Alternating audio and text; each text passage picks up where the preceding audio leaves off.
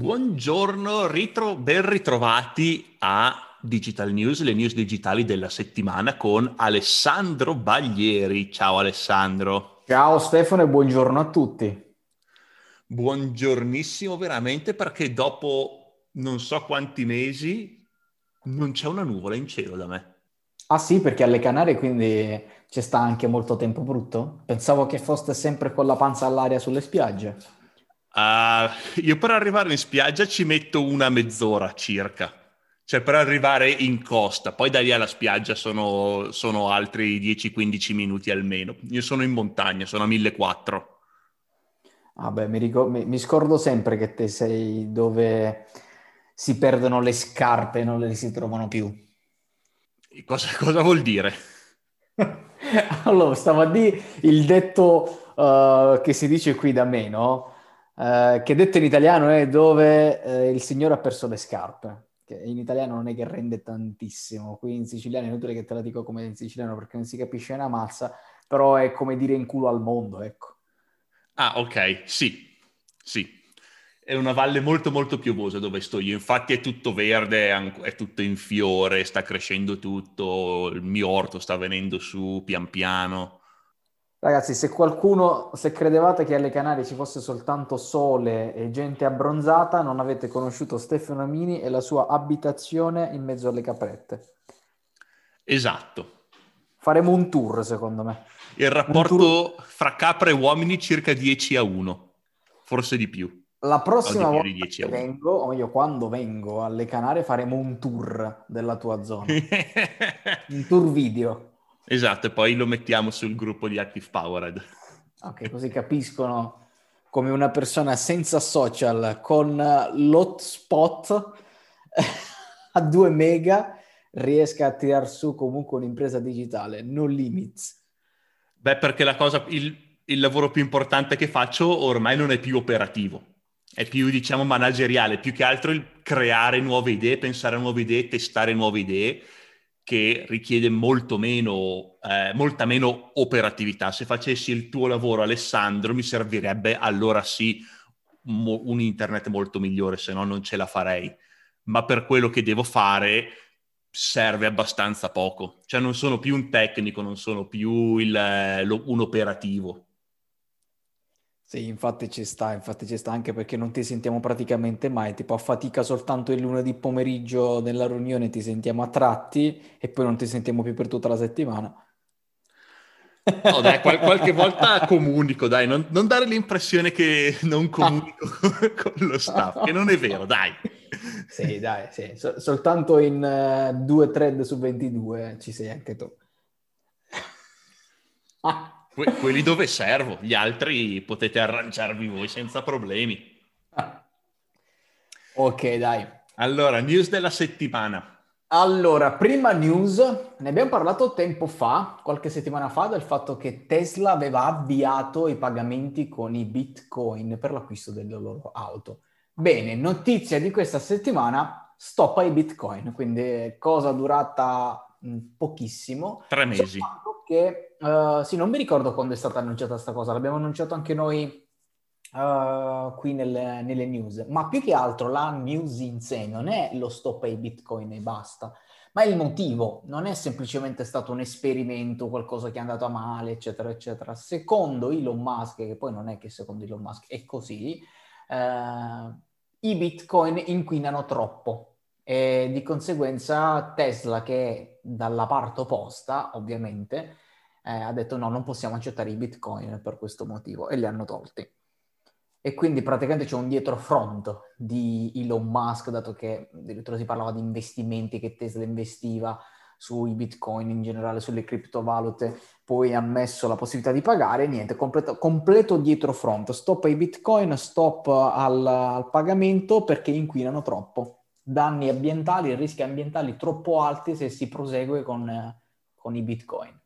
Che conferma in pratica quello che, eh, che stavo dicendo io a- ancora all'epoca, che era semplicemente una manovra di marketing da parte di Elon Musk perché non avendo un dipartimento marketing, Elon Musk è lui il dipartimento marketing di Tesla, quindi o va nelle headlines o va su Twitter o va virale, altrimenti Elon Musk non se lo fila nessuno. All'epoca ha detto che accettava il Bitcoin perché eh, il sentiment verso il Bitcoin era molto positivo nel suo audience, quindi ha detto accettiamo Bitcoin per andare virale ed è andato virale.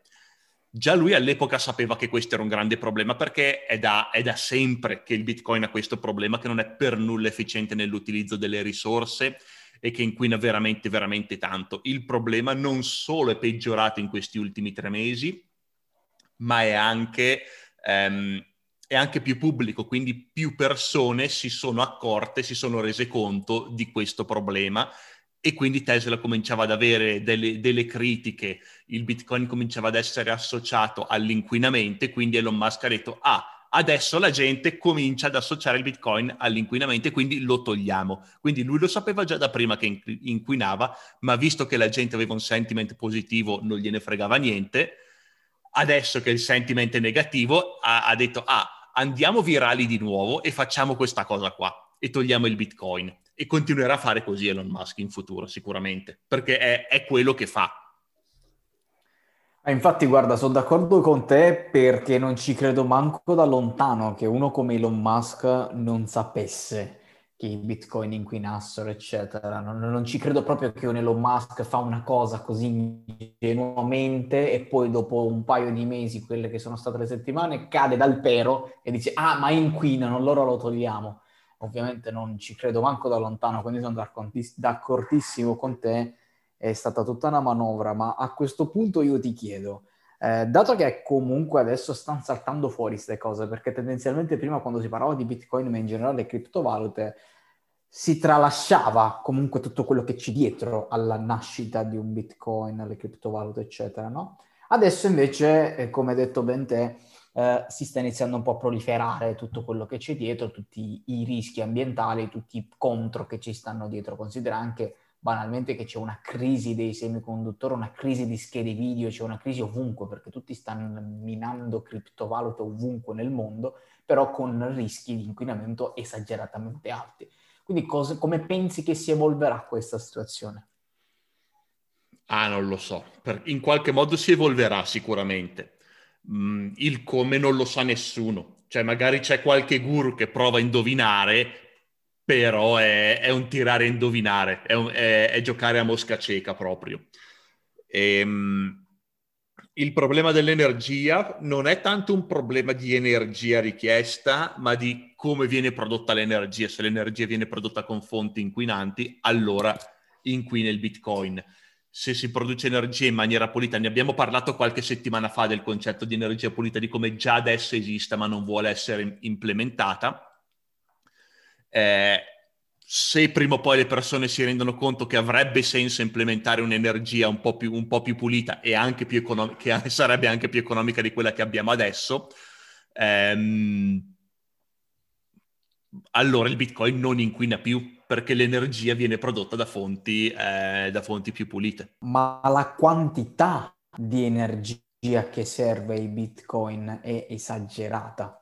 Bitcoin, parlo di Bitcoin, ma parliamo di criptovalute in generale, cioè quello più che altro è il problema, non tanto che serve energia per farla, ma serve tanta, tanta, tanta energia per, per alimentare tutta sta roba. Quindi uh, a me preoccupa del fatto che come siamo oggi, comunque l'energia rinnovabile, sana, eccetera, comunque non è che sia in quantità elevate, va comunque con dei ritmi più lenti di quelli che sono ad oggi i fossili, i combustibili fossili, comunque l'energia da dove arriva oggi.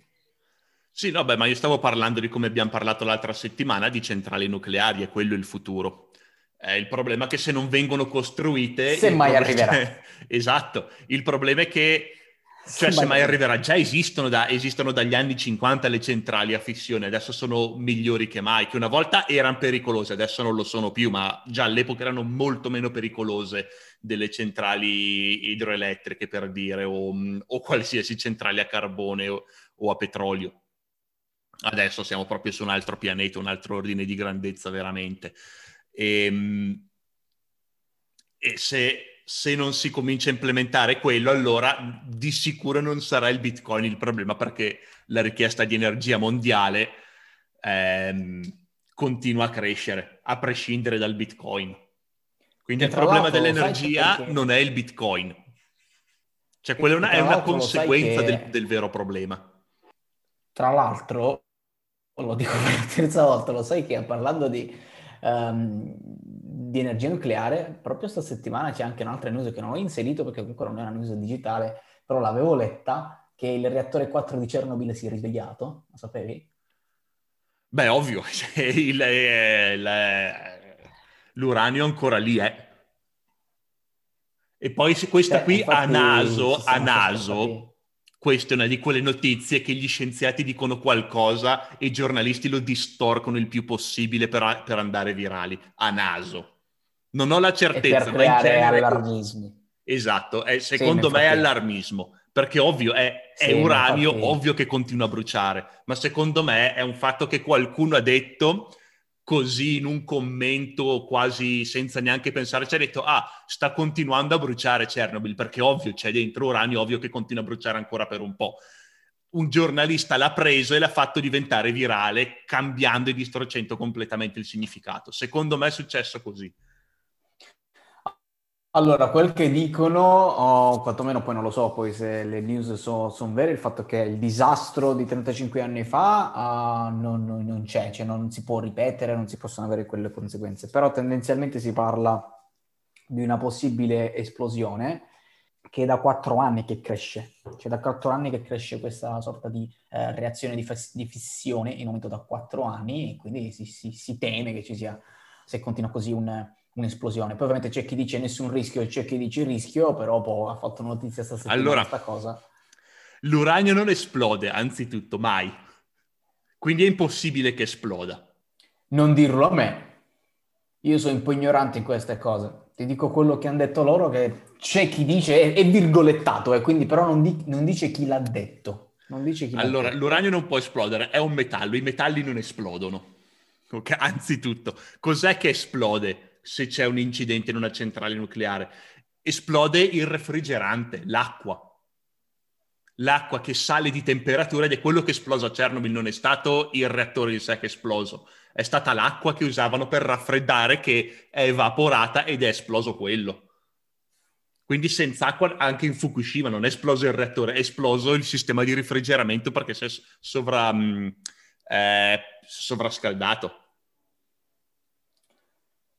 Boh, vedremo che succede, sinceramente, secondo Quindi me... può esplodere, qualcosa... l'unica cosa è che se continua a scendere perché fonde il terreno, scende, scende, scende, incontra una falda acquifera, allora può esplodere. Ma cioè, mi sa che è l'unica possibilità. Vediamo un po', nel frattempo ho cercato la news così che adesso mi ricordo un po', perché prima stavo andando a braccio, dato che comunque la news non è nella settimana e non, e non me li ricordavo nello specifico. Allora, in pratica, ecco qua, i rischi. Ok, il pericolo di conseguenze paragonabili al disastro di 35 anni fa non c'è. Se le reazioni di fissione dovessero aumentare in modo esponenziale, l'energia rilasciata farebbe bollire l'acqua rimasta, c'è ragione, farebbe bollire l'acqua rimasta intorno al combustibile fuso e si correrebbe il rischio di un'esplosione. Sì, quindi comunque un po' d'acqua, da quel che dicono, c'è. Ok, quindi devono togliere l'acqua. Sì.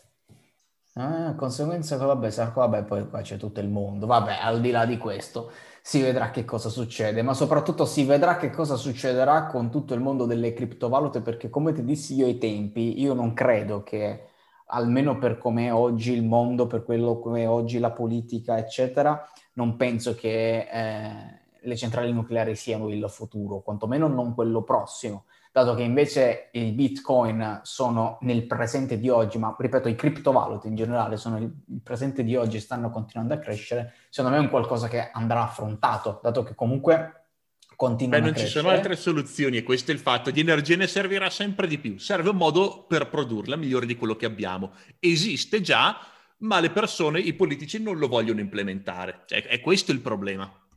Tutto esatto. il resto è una conseguenza del problema.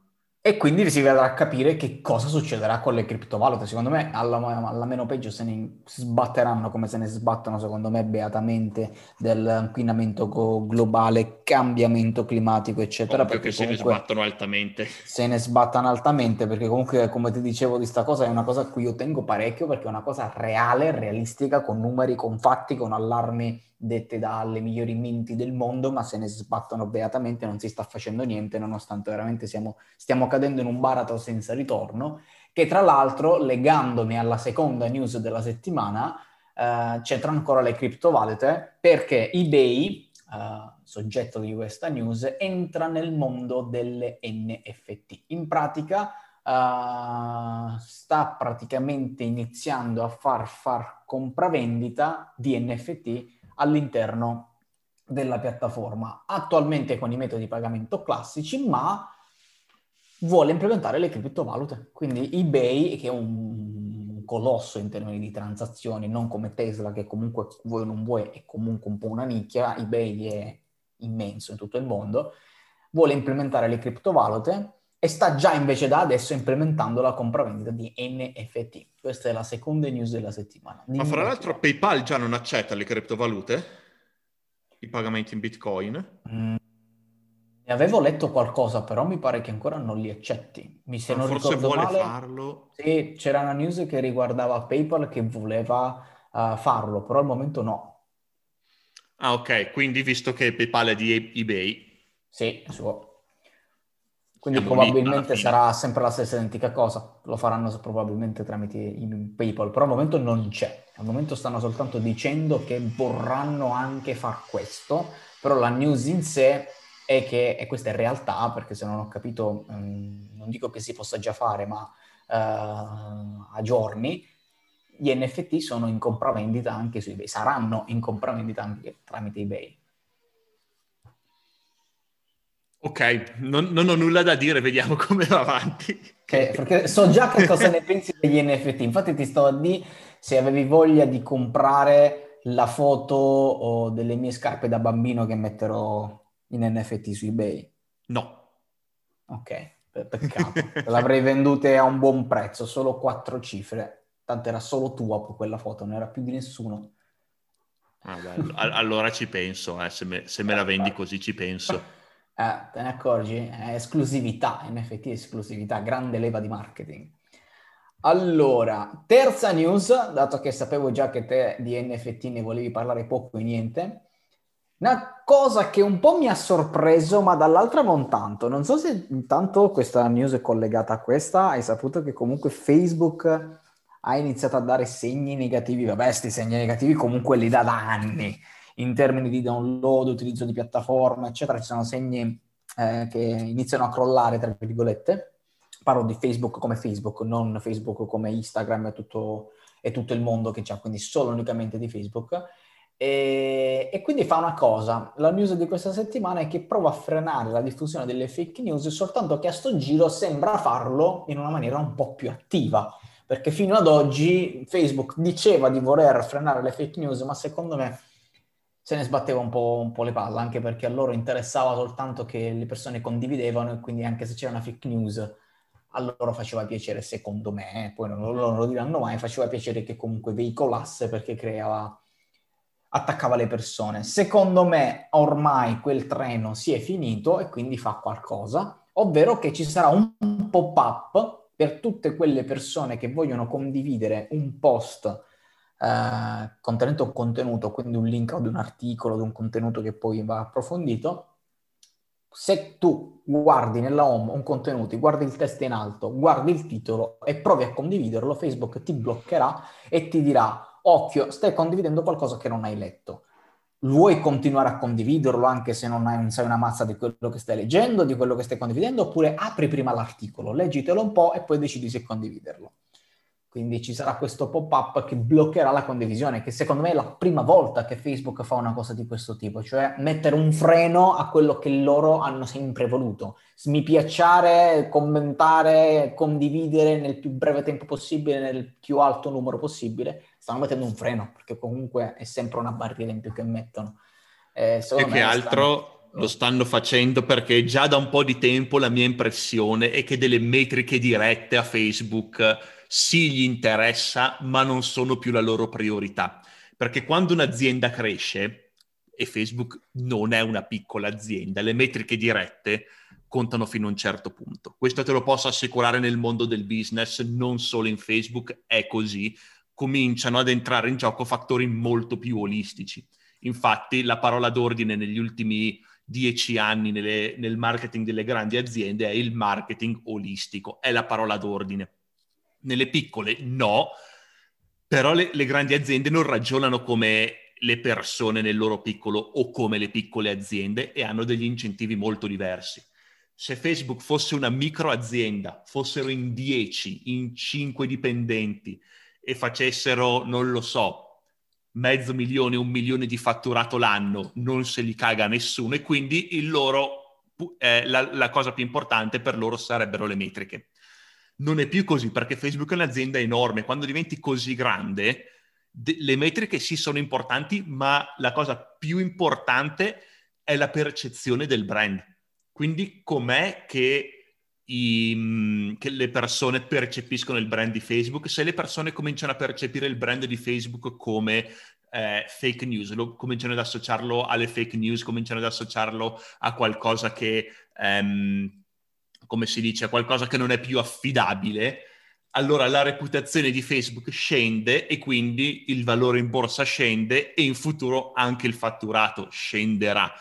Facendo in questo modo secondo le pratiche del marketing olistico, cancellando e mettendo questo avviso per le fake news, certo, cala il numero di condivisioni, ma loro non gli interessa perché una metrica ancora più importante è la reputazione del brand. Con questo dicono, ok, sacrifichiamo le metriche dirette, il numero di condivisioni e di attività su Facebook, in favore di una metrica per noi molto più importante che la reputazione del nostro brand. E secondo me già da diverso tempo Facebook sta puntando non tanto alle metriche dirette, ma alle, eh, alla reputazione che ha. Ovvio, è sempre una zona grigia, però sicuramente nella testa degli executive di Facebook c'è molto la reputazione del brand.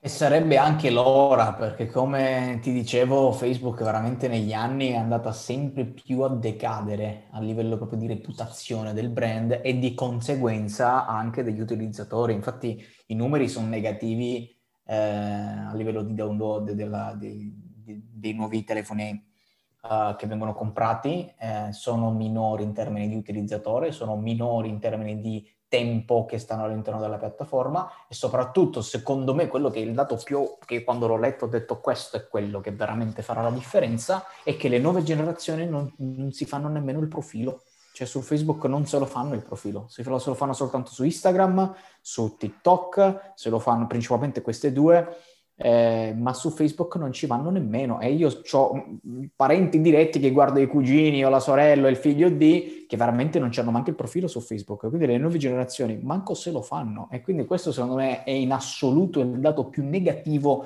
che possono avere, secondo me, perché da qui a cinque anni, secondo me, quando questi adolescenti diventeranno adulti, comunque ti verranno a mancare poi il cliente che ti clicca sulle ads, il cliente che ti compra dalle ads, eccetera.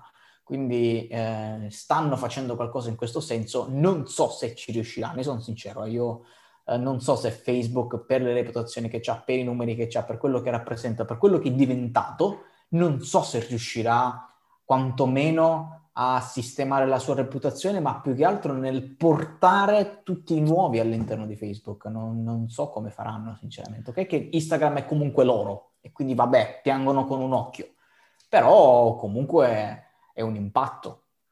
Ma Facebook eh, troverà sicuramente altri modi per monetizzare la piattaforma, magari non sarà grande come al suo picco, anzi visto che la popolazione cresce continuerà a crescere anche Facebook, eh, magari la, il suo market share non sarà lo stesso del suo picco, questo non lo so, ma ipotizzando che sia così, troveranno altri modi per monetizzare, come ha fatto Microsoft. Microsoft ehm, ormai la grossa monetizzazione di Microsoft non è più Windows, è tutto il resto. E la stessa cosa farà anche Facebook. La monetizzazione grossa di Facebook non sarà facebook.com o l'app di Facebook, sarà tutto il resto che si costruiscono intorno. Microsoft adesso è una delle aziende più grandi al mondo, uno, e due, è, non, è mai, non ha mai avuto un fatturato così alto nella sua storia anche se Windows praticamente non lo vende più. E questa è un po' la classica regola comunque delle aziende che non puoi fossilizzarti in una sola cosa, ma devi sempre continuamente creare nuovi cicli. Te hai fatto l'esempio di Microsoft perché segui quell'azienda, io con Apple posso dirti che hanno iniziato con i Mac, eh, che era il loro picco, per poi spostarsi nel lato musica, ma ancor più nel lato mobile. Eh, per un, un, grande periodo di tempo l'iPhone, forse ancora ad oggi, è eh, nell'azienda il più grande ricavo uh, percentuale di fatturato sì. viene dall'iPhone, ma si stanno spostando ancora. Il Mac adesso sono veramente una piccolissima percentuale del fatturato di Apple, ma la cosa si sta spostando perché hanno visto che comunque, o vuoi o non vuoi, gli smartphone sono arrivati. Cioè, alla fine ogni anno, ma questo non parlando di Apple, cioè in generale, non c'è più quell'innovazione che c'era magari dieci anni fa, che ogni anno c'erano veramente delle innovazioni, cambiavano delle cose. Ormai gli smartphone sono quasi tutti gli stessi e da, secondo me da 3-4 anni a sta parte ogni anno non è che cambi chissà che cosa e di conseguenza le persone, questo è un dato che ho letto, allungano il periodo, non c'è più la fila ad ogni, uh, ad ogni, iPhone così grande da chi te lo cambia ogni anno, in generale chi cambia ogni anno lo smartphone, come succedeva magari prima, iniziano a farlo durare di più, quindi magari due o tre anni si sta allargando, di conseguenza le vendite degli smartphone in generale, anche eh, del mondo Apple, secondo me eh, sta per iniziare un po' una decrescita, ma contemporaneamente Apple ha già pensato di, di, il suo prossimo ciclo, che è quello dei servizi. Infatti è da due o tre anni che sta spingendo un casino sui servizi. Sta spingendo, ha rilasciato il nuovo abbonamento Apple One, ha rilasciato il suo Apple TV Plus, ha rilasciato il, la nuova forma di abbonamento ad Apple Music, le nuove forme di abbonamento famiglia, eh, e quindi sta um, crescendo e i numeri lo dicono che il loro fatturato in termini percentuali adesso quello che è in crescita maggiore proprio in picco alto sono i servizi. Quindi il prossimo ciclo sarà quello dei servizi in abbonamento. E noi lo sappiamo bene dato che anche con Active Powered spingiamo quei servizi in abbonamento, il trend del futuro e del presente direi e Apple già lo sta facendo, una grande azienda come Apple che il prossimo ciclo sarà quello, quindi a livello di aziende è imperativo iniziare sempre a pensare a nuovi cicli, cambiare continuamente il metodo di monetizzazione, perché altrimenti o vuoi o non vuoi il ciclo finisce e se non ci hai pensato prima muori. Sì, e, e tutte le grandi aziende fanno così, continuano a innovare. Senza fine senza fine. Cioè la gente difficilmente se ne rende conto perché o segui l'azienda, le news delle, proprio l'azienda, le press release, eccetera, o non te ne rendi conto, ma tutte queste aziende, non solo nell'ambito tecnologico, ma in qualsiasi ambito, continuano a innovare. Se no non sarebbero ancora grandi aziende, non sarebbero più grandi aziende. Ultima news della settimana è una news sfiziosa perché è proprio estremamente tech, una cosa che secondo me è figa. Ovvero c'è una startup, non so come si pronunci, io te la dico così come la leggo. Gero AI, dove ovviamente AI sta per intelligenza artificiale, in pratica sta sviluppando un modello, questa è la figata, perché non sta sviluppando un uh, nuovo dispositivo, quantomeno adesso, eh, poi magari sicuramente arriverà, però attualmente sta sviluppando un modello di intelligenza artificiale per prevedere i cambiamenti nella salute delle persone. Eh, tra virgolette, virgolettato quello che hanno detto, l'obiettivo dichiarato è hackerare le malattie complesse e l'invecchiamento. Cioè in pratica, uh, però la figata è che vogliono utilizzare tutti quelli che sono i sensori ad oggi presenti. I sensori degli smartphone, i sensori dei dispositivi indossabili, stanno sviluppando un modello di intelligenza artificiale che secondo, che ne so, c'hai le AirPods alle orecchie, il telefono in tasca, l'Apple Watch messo lì, o l'Aura Ring all'anello, c'hai tutti gli indossabili che oggi abbiamo, sfruttando tutti i sensori esistenti, eh, stanno creando un modello, meglio, ha sviluppato già un modello di intelligenza artificiale che eh, riesce ad, ele- ad elaborare con l'obiettivo di seguire meglio la salute, a creare le malattie complesse e l'invecchiamento. Questo, diciamo, mettiamola così, la loro USP. Come si eh, svilupperà non lo so, e, e, considera che hanno rilasciato delle API, quindi fondamentalmente si parla di un modello, non è un nuovo prodotto o chissà che cosa, è proprio un modello di intelligenza artificiale di cui hanno rilasciato pure le API per uh, utilizzarlo. Mm, sì, guarda, sicuramente. È solo una cosa di tempo prima che arriverà questa innovazione. E secondo me neanche tantissimo tempo. Sicuramente si parla di anni non di mesi, forse anche di decenni, però già adesso ci sono, mi ricordo, già sono stati fatti dei test e degli esperimenti in cui l'intelligenza artificiale viene applicata alla medicina e se non sbaglio, non mi ricordo bene, ma se non sbaglio, lo studio che ho letto io parlava di un'intelligenza artificiale che riusciva a, a vedere eh, tumori nei polmoni a partire dal, non so se era GX, radiografia, come si chiama quello che fanno i polmoni. No, com'è che si chiama quello che fanno i polmoni? Per vedere i polmoni. Eh, mm. mi sfugge il nome. Sui polmoni non lo so, te lo posso dire quello che fanno nell'apparato digerente, quello si chiama tubo digerente. Poi invece sui polmoni non so qual è il, quello specifico. Vabbè, tipo lastre per vedere, per vedere i polmoni e uh, questa intelligenza artificiale era molto migliore del primario di medicina a trovare i tumori a partire dalle lastre. Aveva una prob- probabilità di successo molto maggiore quindi credo, eh, ripeto, non sono sicuro fosse esattamente questo lo studio, ma una roba del genere. Comunque già ci sono degli esempi in casi molto più circoscritti che l'intelligenza artificiale è meglio dei dottori a, um, a, a, diagnosticare i pazienti, il che ha senso perché il corpo umano è molto molto complesso e ci sono una montagna di parametri diversi, ci sono una montagna di casi diversi, una montagna di studi diversi e i computer a fare questo sono molto meglio delle persone, a digerire e ad elaborare una marea di dati, sono molto meglio e quindi è solo una questione di tempo prima che riescono a fare anche questa cosa qui. Non è così semplice come, come analizzare un database o fare delle statistiche su un database perché co- i, le persone non sono digitali e quindi interpretare questi segnali è molto più difficile per, difficile per, un computer, ma visto che i computer sono molto meglio delle persone ad elaborare una grossa mole di dati, è solo una questione di tempo prima che riescano ad a diventare meglio dei dottori a diagnosticare le malattie.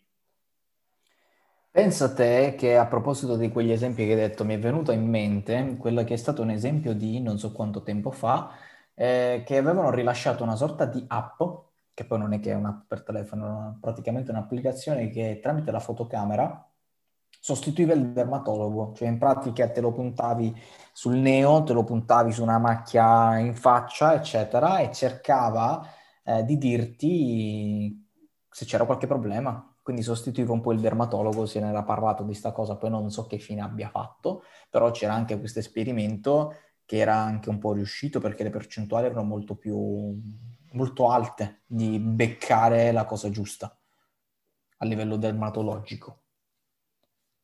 E quella è una figata, cioè te la immagini in app direttamente nel telefono uh, che te lo punti su un neo che ti vuoi controllare o una macchia che ti hai spuntato e ti dice se è tutto a posto, se invece dovresti approfondire un po' di più, eh, è una figata. Eh, anch'io sono convinto che queste cose presto o tardi saranno al giorno, all'ordine del giorno. Spero che arrivino presto e che funzionino poi davvero bene come dicono gli esperimenti, perché ancora di esperimenti si parla.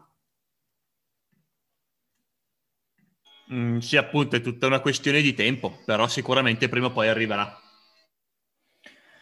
E non vedremo l'ora perché a me queste cose servono. Eh, servono a tutti, non a me, servono a tutti perché ad oggi veramente eh, se c'è la, una cosa un po' arretrata, secondo me anche la medicina, che sei troppo... Mm, sì, è arretrato, cioè non, non, è tecnologicamente, non è che c'è chissà quale app fighe, eccetera. Ok, gli indossabili, le cose, sì, ti danno dei parametri, ti danno dei consigli sicuramente utili. Io ripeto, sono innamorato del mio Aura Ring.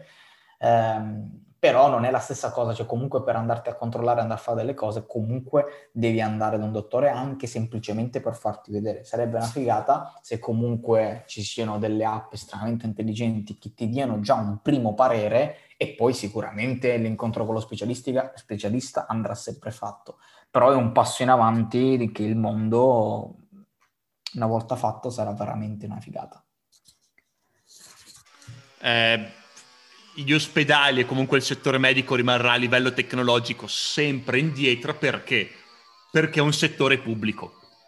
Come, come andare in comune, cioè o andare, o andare che ne so, a, a, fare qualsiasi cosa in comune e comunque che abbia a che fare col pubblico. Sono indietro di vent'anni a livello tecnologico.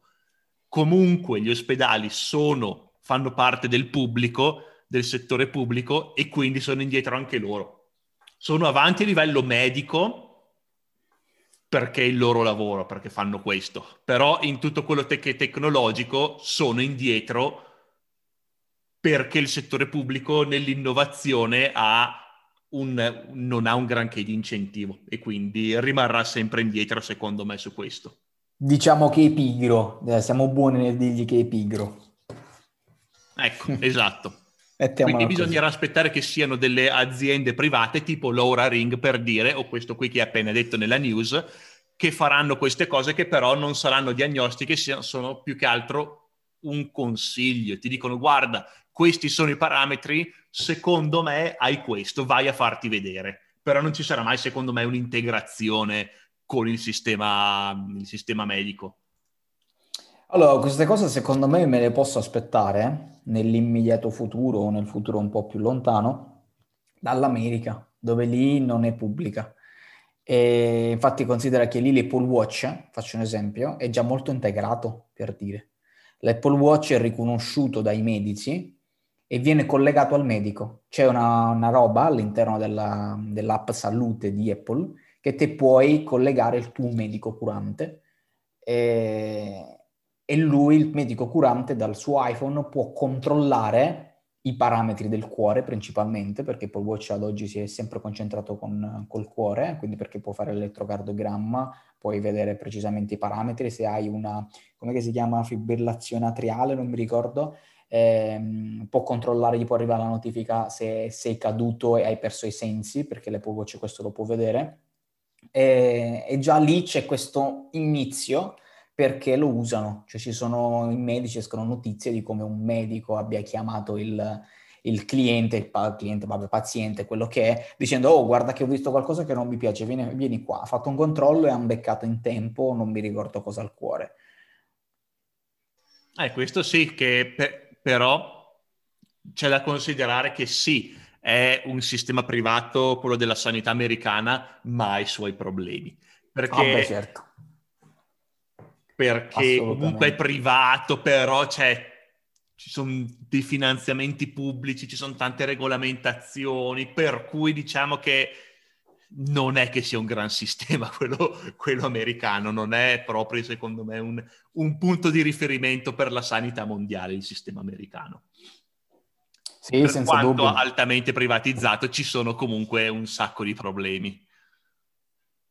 Sì, sì, ma infatti senza dubbio, su, se entriamo in quel mondo, cioè, ci sono un casino di americani che ovviamente si lamentano del sistema sanitario no, negli States, non è sicuramente da prendere ad esempio, però parlando di tecnologie, di avanzamento, eccetera, me lo aspetto più dall'America in termini di tempi, per, proprio per come è fatto, che non, eh, che non ad esempio in Italia, dove veramente parlando proprio di sanità, eccetera, lo Stato toglie fondi da anni, infatti poi appena arrivato il Covid siamo stati tutti nella cacca perché mancavano posti di terapia intensiva in tutta Italia, ospedali chiusi, eccetera. Però sono stati bravi a rigirare la colpa sugli italiani che non sono stati in casa. Sono stati bravi a fare questo. Sì, come no. Vabbè, dai, comunque questa era l'ultima news della settimana e quindi non mi resta che dirvi a settimana prossima, Stefano. A settimana prossima Alessandro. Ciao ciao. Ciao ciao.